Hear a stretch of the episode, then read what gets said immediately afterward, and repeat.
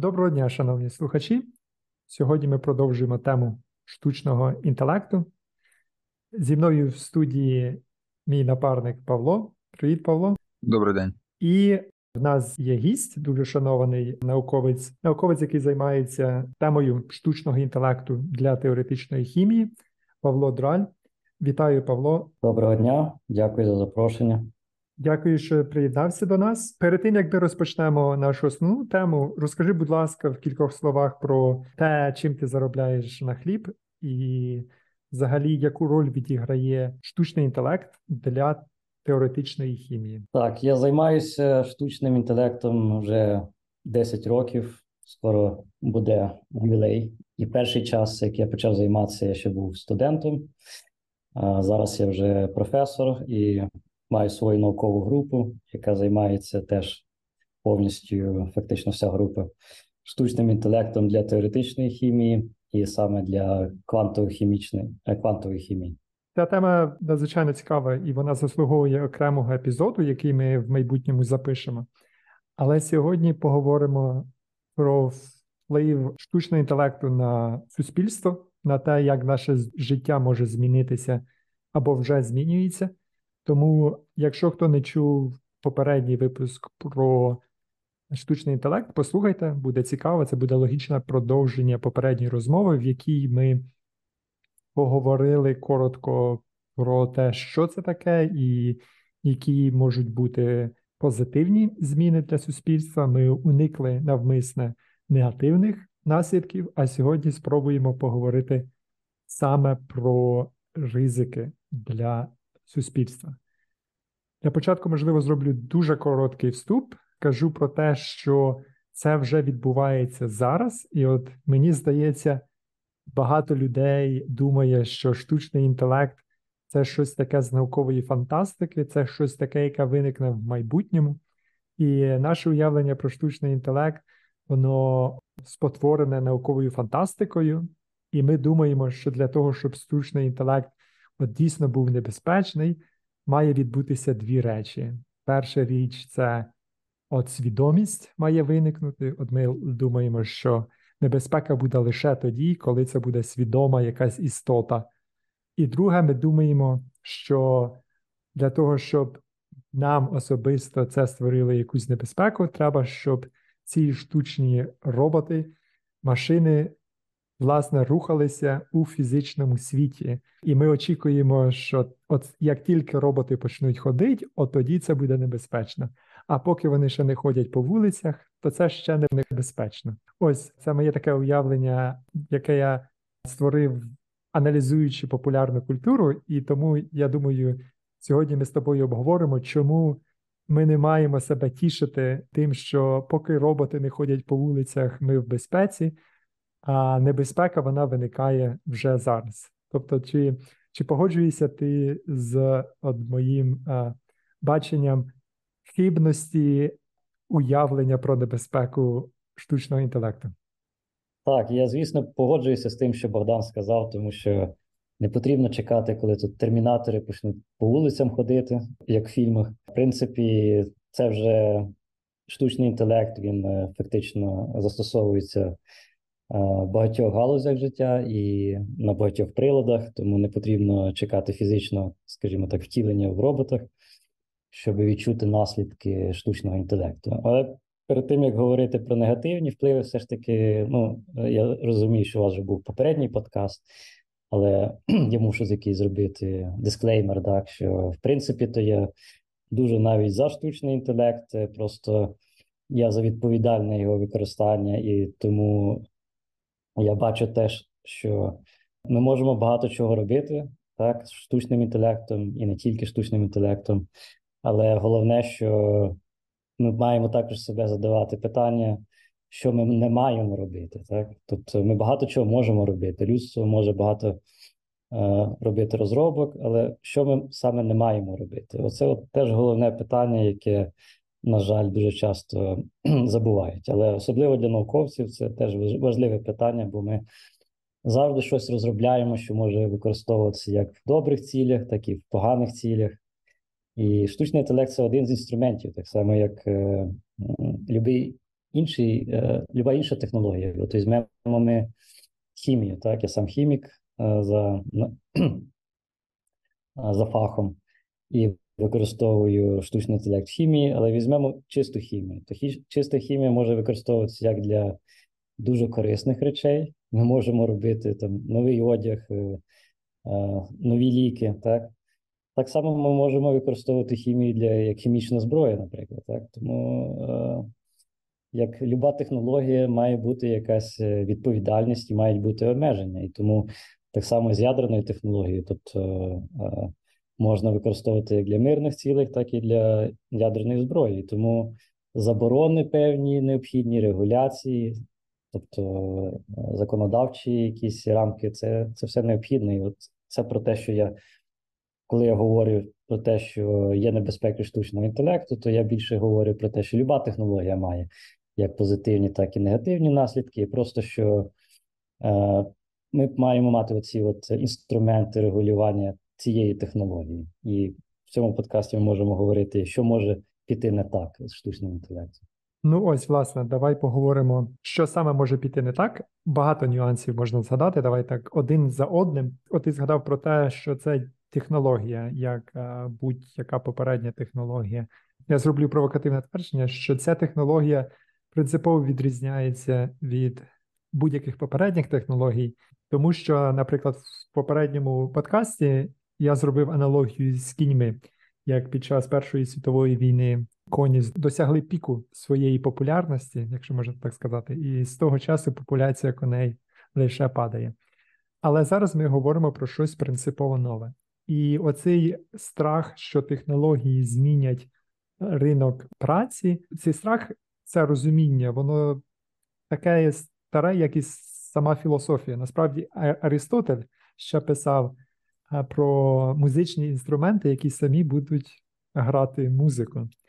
І Аристотель роздумував про те, що якщо в нас буде інструмент, який сам виконує музичні твори, то навіщо людина? І яке тоді значення, в принципі, людини, яка тоді суть праці, тому що людина має задоволення від праці. Праця це не просто виконання роботи заради грошей, це надає певного сенсу, тому що людина, яка виконує роботу, вона себе фактично ідентифікує з цією роботою. Тобто, музикант це не просто робота за гроші, це стиль життя. І Аристотель ще ого, коли про це вже думав. А більш е, ближче до теперішнього часу, великий економіст Кейнс він вів поняття технологічного безробіття, коли люди стають безробітними через нові технології. Здавалося, всі нові технології е, це лише вони збільшують продуктивність праці, і це було насправді правдою до теперішнього моменту, тому що нова технологія не просто збільшує продуктивність праці, вона замінює необхідність в праці як одному з елементів капіталу.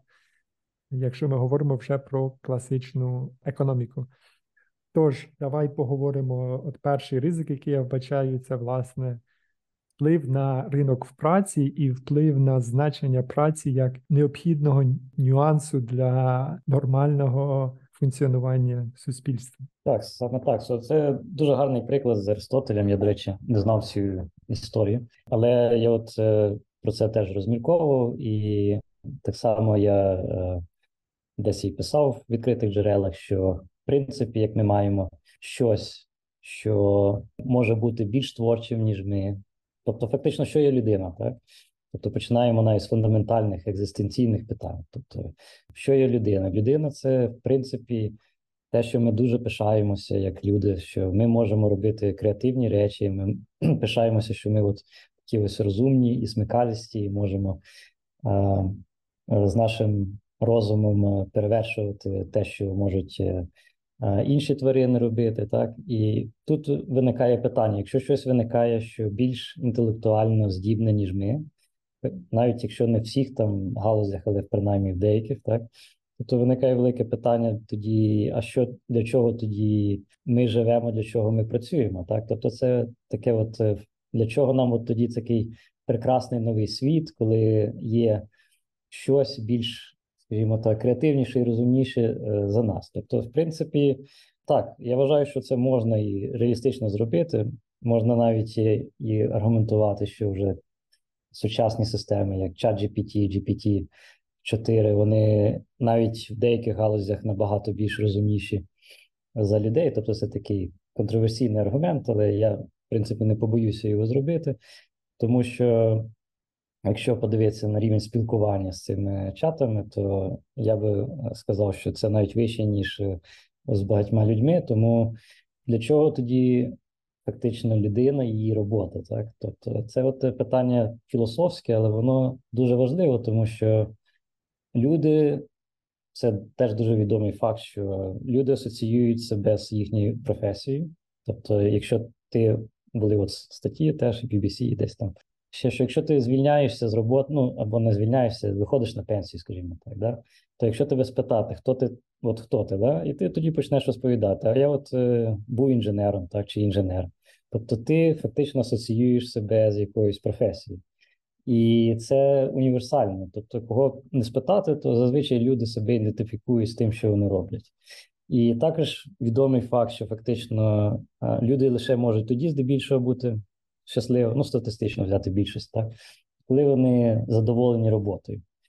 Тобто є, звичайно, багато робіт, які не приносять задоволення, і багато робітників не задоволені їхнім становищем, але в принципі ідеальна робота це та, яка приносить задоволення, і та, яка в якій ти відчуваєш себе корисним. Так? І тому дійсно, якщо зараз виникає щось, яке замінює е, необхідність людській праці, тоді виникне питання багатьох людей: а що ж далі? Так? А для чого нам робити? От це такий от є у нас прекрасний новий світ. Ми можемо йти на на пляж, уявити. Ну, уявимо собі утопічну історію, коли штучний інтелект, в принципі, нічого поганого не робить, але лише все хороше. Так? І ми от уявимо собі, що в принципі все для нас вирішено, ми можемо розслабитися, піти знову ж таки на пляж. Там нам роботи принесуть поїсти, випити на той пляж, і ми собі будемо от задоволенням так і далі жити. То, в принципі, багато людей з цим не погодяться, так тому що е, я ось тут живу теж неподалік від пляжу, так але все одно мені цікаво піти на роботу і працювати. Тобто я не хочу сидіти на пляжі цілий день. Тому, звісно, різні люди мають різні вимоги, але певні речі є універсальними і задоволення від роботи корелюються з е, якістю життя. А от які ти, на твою думку, які роботи зникнуть першими або найбільше зміняться першими? Так, тут важко передбачити. Тут залежить теж багато чого від політики, від самих людей, як вони будуть це адаптовувати. Тобто, наприклад, в хімії, так, ми це можливо не зовсім а, проста аналогія для широкого кола, але є досить старі програми, які могли там придумувати синтез молекул, тобто як е, робити нові молекули, скажімо так. І ці програми, в принципі, були не дуже поганими, але їх не використовували, тому що фактично не хотіли використовувати. Це це моє таке бачення. Е, І тут питання в тому, навіть якщо ці програми будуть існувати і вони будуть потужнішими, це залежить ще багато від того. Хто їх буде використовувати і чи захочуть їх використовувати? Наприклад, зараз вже були там випадки, коли е, редактор якогось журналу був досить задоволеним тим, е, що видавало штучний інтелект так, для якихось там статей. Але питання в тому, наскільки це хочуть е, застосовувати, і в принципі, тут передбачити майбутнє дуже важко, і, наприклад, я абсолютно недооцінив, наскільки потужним штучний, і наскільки швидко він може розвиватися, так, штучний інтелект. Тому що я був один з найбільш оптимістичних щодо штучного інтелекту у свій час. Коли я починав ним займатися 10 років тому, то всі так в е, науковій спілці, де я працював, то дуже так критично дивилися і казали, навіщо тобі це? Ну, це лише звичайно там підбирання параметрів, нічого корисного в цьому немає. Так? Але тепер всі починають, ті, хто мене критикували, самі починають ним займатися. Тому тут питання в тому, що, хоча я був найбільш оптимістичний і бачив великий потенціал, чому я цим і займаюся, так я в принципі недооцінив багато речей. Я недооцінив, що, наприклад, наскільки швидко ChatGPT може з'явитися, так тобто, те, що він з'явиться, щось подібне, то я не мав. Ну, в мене сумніву не було, так але наскільки це все швидко відбувається, і, і якщо ми візьмемо, наприклад, я вважав, що ну наука, то мабуть саме остання буде, так. А тепер ну я сам науковець, наскільки я розумію, це у нас найбільш така важка креативна праця, можна сказати, так тому тому що раніше ж були більш креативні штучні інтелекти, які можуть писати, які можуть створювати музику, які можуть малювати. Так, тобто це креативна робота, яка вже була давно, е, скажімо так, розв'язана е, штучним інтелектом. Але для науки я думав, що ну це буде останнє, бо це в принципі вимагає досить глибокі знання, і це інший рівень креативності, скажімо так. Але я глибоко помилявся, тому що зараз я бачив цікаві дуже публікації, де штучний інтелект використовується математиками, і вони показували, що він може більш ефективно, ніж математики, доводити складні теореми, які там сотні сторінок, які самі математики не можуть перевірити. І штучний інтелект може навіть спрощувати ці доведення і самостійно доводити. Тобто, моє бачення воно зараз е, змінюється і взяти хімію, там де я працюю, тобто там теж дуже цікаво, бо зараз поєднують е, штучний інтелект також з, е, з роботами, фактично. І це дозволяє робити автоматично синтези, тобто робити нові молекули, нові матеріали. І навіть були вже демонстрації, що штучний інтелект може від початку до кінця доводити справу, ну скажімо так, до логічного завершення. Тобто, може і планувати син, тобто може задавати собі задачу, може планувати виконання цієї задачі, і також за допомогою роботів може виконувати цю задачу в тому плані, що робити нові матеріали, перевіряти їх, тестувати їх і повторювати це далі. Тобто е, науковці, що я вважав, будуть одними з останніми, вони можуть бути одним із е, найперших, хто будуть, е, е, на яких буде штучний інтелект впливати. Можливо, най, найостаннішими будуть якраз от е, такі роботи, які вимагають справу руками, скажімо так, тобто сантехнік. Там, тобто це важливі роботи, але такі, які можуть задорого розвивати штучний інтелект і е, роботів. Так, тобто питання в тому, Якщо буде задача, звісно, замінити і ці професії, то вона буде виконана. Тут е, справа в тому, що для штучного інтелекту, в принципі, то обмежень як такових е, немає, вони тільки часові. Так? Якщо поставити задачу, він знайде спосіб їх виконати. Те, що і найбільше і небезпека, і перевага штучного інтелекту, тому що задачі можна ставити різні і різні люди з різними цілями.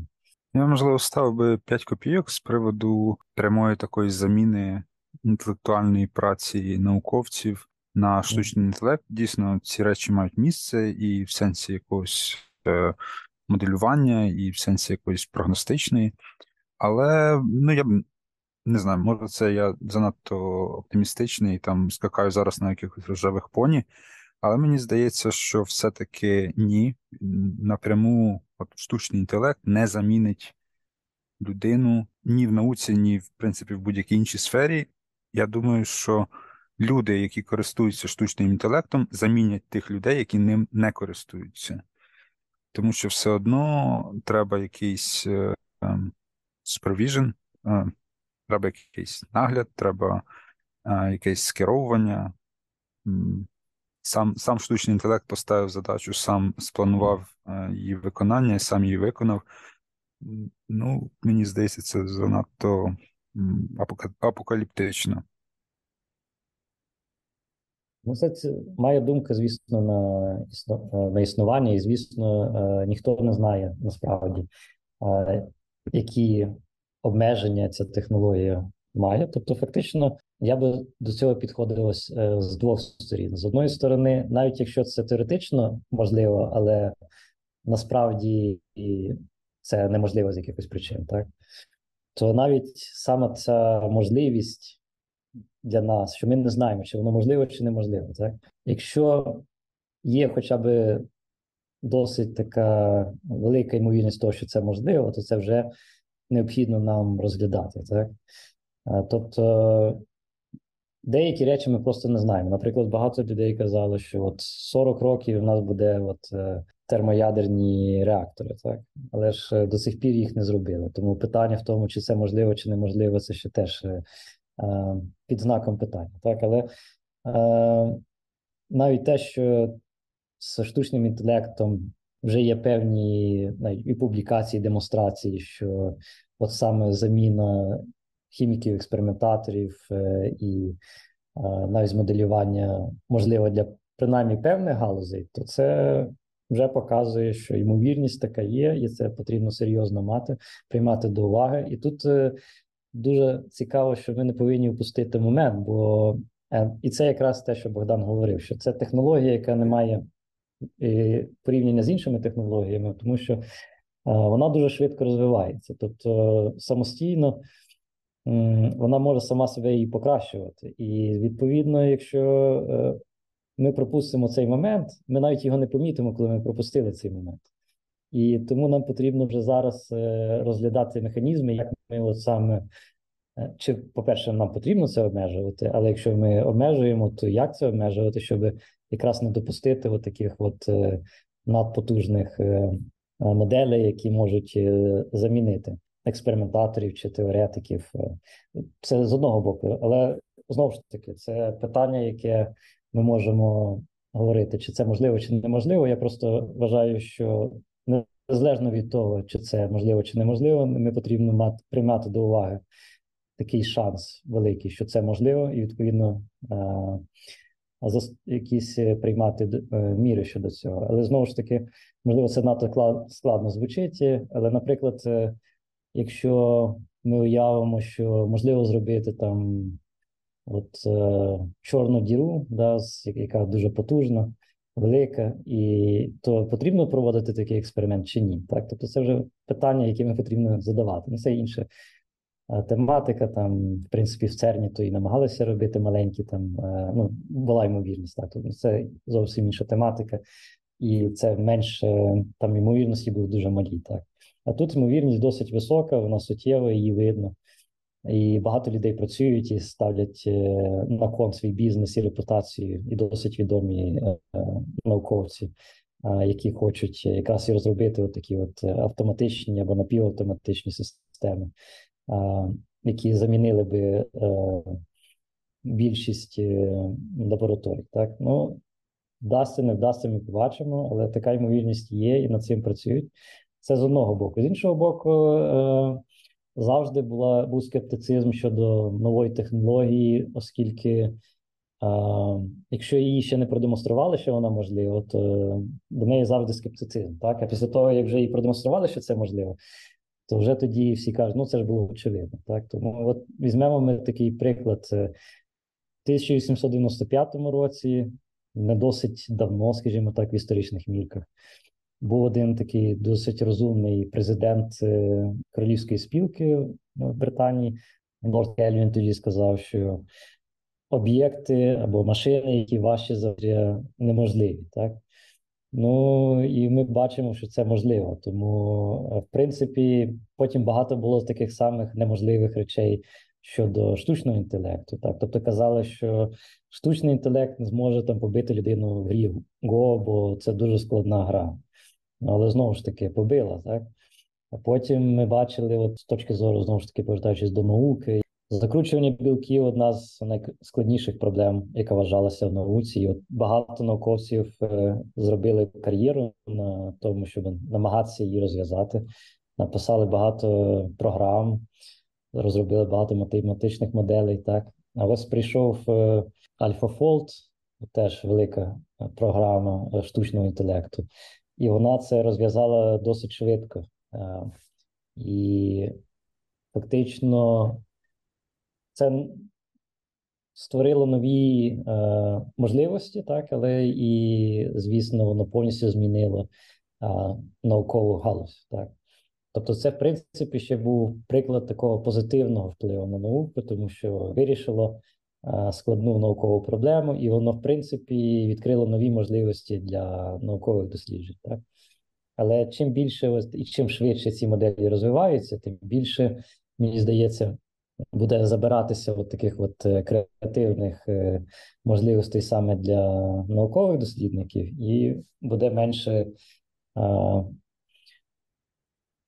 менше потреби, скажімо так, е, в такої навіть кількості науковців. І далі, якщо от уявити собі будь-який уряд, так, чи навіть великі компанії, вони зацікавлені в певних е, конкретних, е, досить таки приземлених е, цілях. Так?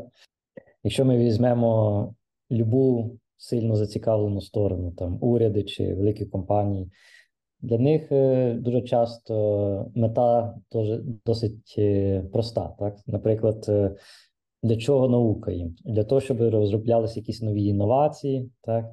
Щоб це можна було використовувати для суспільства чи для розробки там, ну, фактично нових технологічних е, рішень для енергії, їжі, так, щоб продукти були. Ось тому, якщо дивитися з їхньої точки зору, то вони поставлять задачу розробити новий матеріал, який кращий, скажімо, для сонячних батарей. Так? Досить, досить задача проста, скажімо. І Ця задача вона досить складна для людини, але якщо ми поставимо багато роботів і багато е, розробимо, ну, вкладемося в програму штучного інтелекту, поставимо багато комп'ютерів, які будуть цим займатися, то вони можуть пробувати різні матеріали, вдосконалювати самі себе, е, йти в правильному, більш е, правильному напрямку. Вони не мають таких проблем, як люди, в тому плані, що люди зазвичай обмежені в тому, що вони знають. Так? Ми маємо якусь там галузь, в якій ми спеціалізуємося, і ми можемо досить таки погано орієнтуватися в якихось е, навіть е, дотичних галузей. Так? І штучний інтелект не має цих обмежень, тобто він буде бачити якісь певні. Можливості поєднувати матеріали з різних е, галузей. Там, наприклад, е, в сонячних батареях є органічні молекули для фотовольтаїки, так а є також е, неорганічні, і вони абсолютно різні за властивостями, як їх можна використовувати. Але хто його знає, як він поставить цю задачу дослідити оці всі різні комбінації і можливості, може щось придумає таке, що нам не не приходило в голову, так і оскільки він не не потребує ні їжі, скажімо так, і не потребує сну, то це буде досить е, ефективно. І тоді, коли ці от задачі будуть які необхідні для урядів компаній вирішуватися на півавтоматичному чи автоматичному режимі, так можливо, там якийсь певний контроль і буде, і будуть якісь е, а, певний прошарок. Е, науковців, які а, будуть контролювати ці машини, так але потреба в таких от великих е, університетах, е, науково-дослідницьких лабораторіях е, може поступово відходити на задній план. І все більше і більше публікацій з'являється, що які фактично показують, що наука все менше і менше відсоток саме таких інновативних наукових е, доробок, так тобто все більше таких от мінімальних е, там покращення, там покращення. Тобто наука, вона в принципі доходить до певного стану, де інновація от приходить зараз найбільше лише від штучного інтелекту. Так, все інші галузі вони більш такі е, консервативні і менше можна знайти там проривів. Ось саме штучний інтелект він може багато проривів робити, і в певний момент можливо і е, без великої необхідності е, від багатьох людей, скажімо так. Ну, це таке моє бачення. Ти добре розкрив тему науки. А ще тоді я додам власне до того питання, яке я задав кілька хвилин назад, які професії зникнуть першими, і які професії зміняться найменше. Насправді я також дуже помилявся. Я собі років п'ять назад уявляв це зовсім по-іншому я уявляв, що саме професії, які вимагають креативності, будуть останніми, які зміняться, а такі речі, як там водії вантажівки, будуть найпершими, які зникнуть. І ми можемо пам'ятати фільм Вона. Павло в нас експерт з фільмів. Хоакін Фенікс і Скарлетт Йоханссон. Так, Скарлетт Йоханссон, вона саме е, голос, тобто вона не з'являлася на екрані, а вона саме була голосом штучного інтелекту, і Хоакін Фенікс він закохався. Тобто це романтична історія між штучним інтелектом і людиною. Але що цікаво, що в тому фільмі робота, яку він виконував, це було написання романтичних віршів. І на той час, це там якихось 5 років назад, ну трошки більше, мабуть, ми думали, що отак якісь рутинні роботи штучний інтелект замінить дуже просто, а якісь креативні, романтичні речі, там буде потреба в людях. І я так само думав тоді, насправді, але як ми зараз бачимо, насправді все не так. Те, що нам здавалося креативним, воно зникає, і воно дуже добре виконується роботами, штучним інтелектом. А якісь рутинні речі, такі як події вантажівки, вони ще досі потрібні і ще будуть потрібні досить такий довгий час. І я наведу приклад зі своєї роботи. Я зараз займаюся точним приладобудуванням для напівпровідникової галузі, і я наведу дуже простий приклад. От у вас є, скажімо так, робот, і вам треба роботу поставити дуже просту задачу. Будь ласка, рухайся вперед один метр зі швидкістю там 1 метр за секунду, а потім поверни на 90 градусів і пройди ще 1 метр. І тобі треба виконати цю функцію. Дуже просто. Прямо поворот на 90 градусів, праворуч.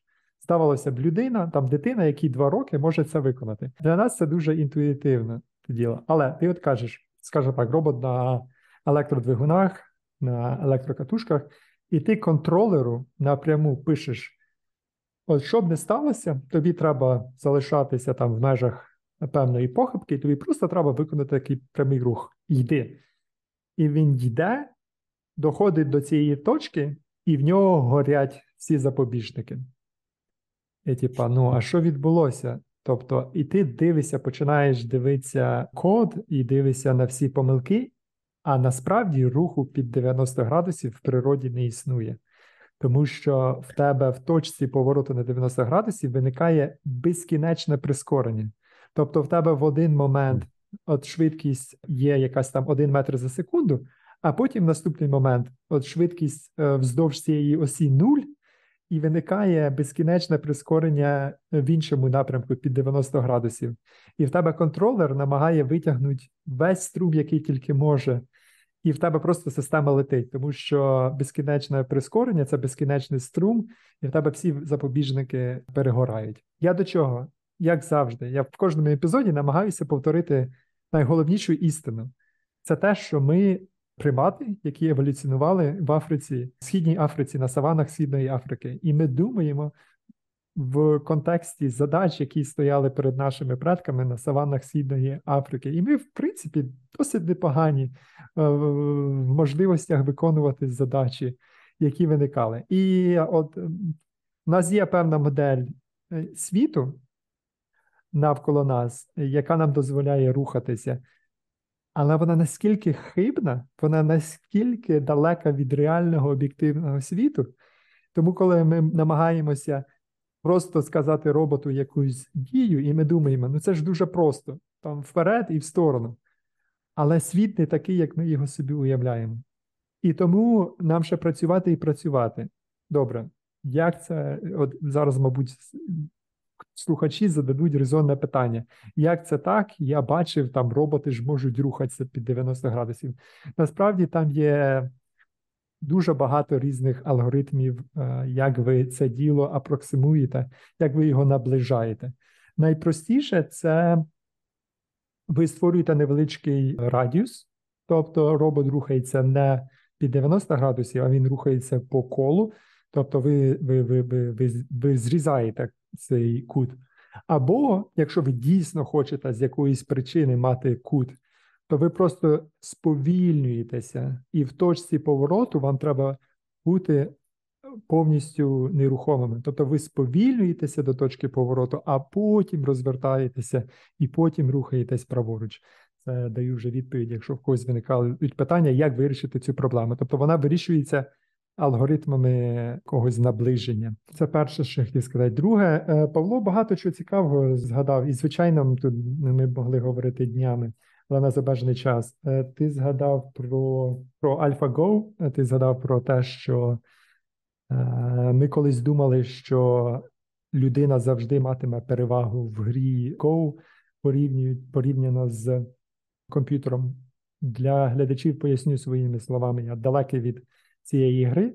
Але, наприклад, ми знаємо, що шахи, там ще коли я був дитиною, там Каспаров програв комп'ютеру, і то було там на перших шпальтах якихось газет. Шахи, які ми граємо, це така дуже європейська гра. Там є, Там є певна стратегія, там є певні алгоритми, там можна прораховувати кроки. І комп'ютери, в принципі, стали дуже давно, ще до виникнення того, що ми називаємо штучний інтелект, просто по алгоритмі, по прораховуванню ходів, вони були значно кращі, ніж людина. Тоді, коли така гра, як Go, вона не має якогось алгоритму, це про баланс.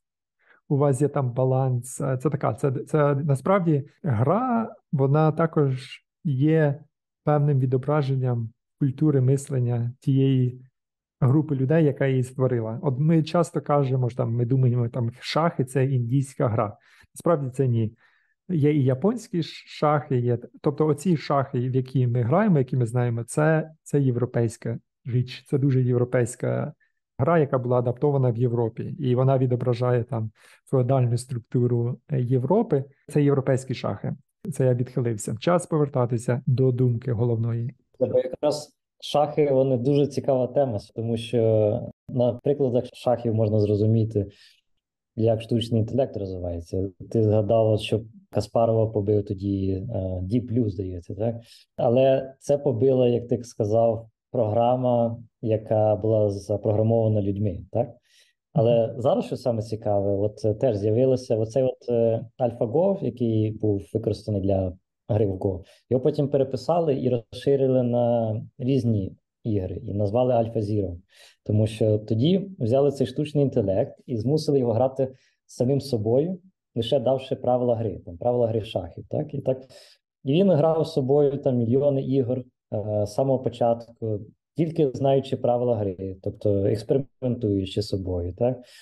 І після чотирьох годин вони там казали 4 години, ну звісно, 4 години на їхніх надпотужних е, комп'ютерах. Так? Ми таких не маємо. То після того, як е, натренували за 4 години, то ця програма могла дуже класно грати шахи. І що дуже цікаво, вона почала бити ці от найкращі програми, які люди розвивали там 70 років, фактично. Тобто, можеш е, уявити, шахи це була одна з найперших цілей для програмістів і для взагалі для комп'ютерних е, е, там інженерів, вчених. Так це вже така досить сильно досліджена, і там вже ну, правила відомі, і все відомо. Тобто люди над цим працювали фактично. Я десь дивився 70 років, да, тобто від перших програм. І ось ця от машина, яка навчилася за 4 години, побила не тільки найкращу людину, так тобто там про людей вже навіть не говориться, а найкращі програми.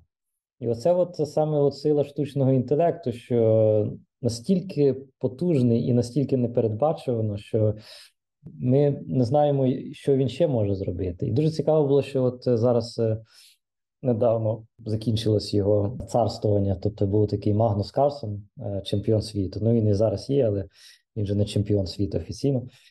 То він казав: е, коли я граю з комп'ютерами, мені здається, я граю з ідіотом. Так, тобто, от дійсно немає ніякої ні креативності, от ходи такі от машині. Ти відчуваєш, що ти граєш з машиною, такою бездушною, знаєш, істотою, яка чи не істотою, але з бездушною машиною. так? А коли з'явилося оце от Альфа Зіро, то він грав і він каже: ну, це відчувається. Да. Тобто не тільки він, а там багато інших е, е, гросмейстерів вони казали, що відчуваєш дійсно, що вони оці от е, грає таку от людські шахи, фактично. так? Тобто там десь робить такі от непередбачувані рішення, стратегічні рішення, там жертвує фігурами в таких несподіваних місцях. Тобто, те, що з машини зазвичай не робили, так і, і ці вже антимашинні тактики, які от е, гросмейстери могли застосовувати, щоб там, хоча б якось грати проти машин, так то вони вже просто не діють. І оце от приклад того, що штучний інтелект е, дійсно набагато потужніший, того, що ми можемо навіть запрограмувати е, самостійно. І якщо ми повертаємося от е, до, до того, де можна, ми можемо з цього прикладу ще багато чого навчитися, бо наскільки ми знаємо, шахи до сих пір люди грають, так тобто штучний інтелект з'явився, який набагато потужніший людей. Але ж ми ж далі граємо шахи. Ну хто любить грати, так далі є змагання, далі є ну, чемпіонство і так далі. Так, але справа в тому, що це гра. Тобто ми далі і бігаємо, наприклад, але ж ніхто ж не буде бігти з одного міста в інше. Ми візьмемо машину там, чи потяг, чи літак. Так? Тому для задоволення, для гри, так, ми можемо далі продовжувати цим займатися. Так само, якщо дивитися мені ближчої тематики, повертаючись до науки, ми можемо і далі займатися наукою, навіть тоді, якщо нас вже не потрібно як науковців, так тобто для інтелектуального задоволення, скажімо так. Тобто, це в принципі може і не зникне. Так, питання в тому, скільки це буде фінансуватися, наскільки в цьому буде інтерес е, суспільства. Бо в випадку з е, з ігрою, із грою, таким шахи, там теж досить обмежені гроші в порівнянні з футболом. так. Але навіть і, і з тими грошима, що що там є, то вони все ж таки є, тому що люди люблять дивитися змагання. так. А коли ми дивимося на якісь галузі, де от немає такого змагального елементу, немає такого інструменту зацікавити людей і інвестувати в це кошти. Тому от ці галузі, якраз мені здається, і першими, які можуть е, е, чекати от, втрати е, робі, роботи. так. Тобто в науці, ну який там змагальний елемент? Так, от е, за що люди витрачають здебільшого гроші? Якщо подивитися, от е, цей весь бізнес розважальний, він ж просто величезний. Так, тобто ці всі фільми, от е, ви ж теж любите дивитися фільми. Там, якщо ви любите футбол, там дивитися чи інші змагання, то скільки ж грошей на це все йде? Але воно все абсолютно не корисне з точки зору там такої, ну чисто матеріалістичного, так. Тобто, от на ці галузі будуть витрачатися гроші, а от на, на галузі, які не мають такого елементу, який би зацікавив публіку, так як знову ж таки наука чи інші галузі, вони можуть першими і піти. Бо хто хоче дивитися, як там науковці сидять в лабораторії і займаються синтезом. Так. Слухайте продовження розмови в другій частині.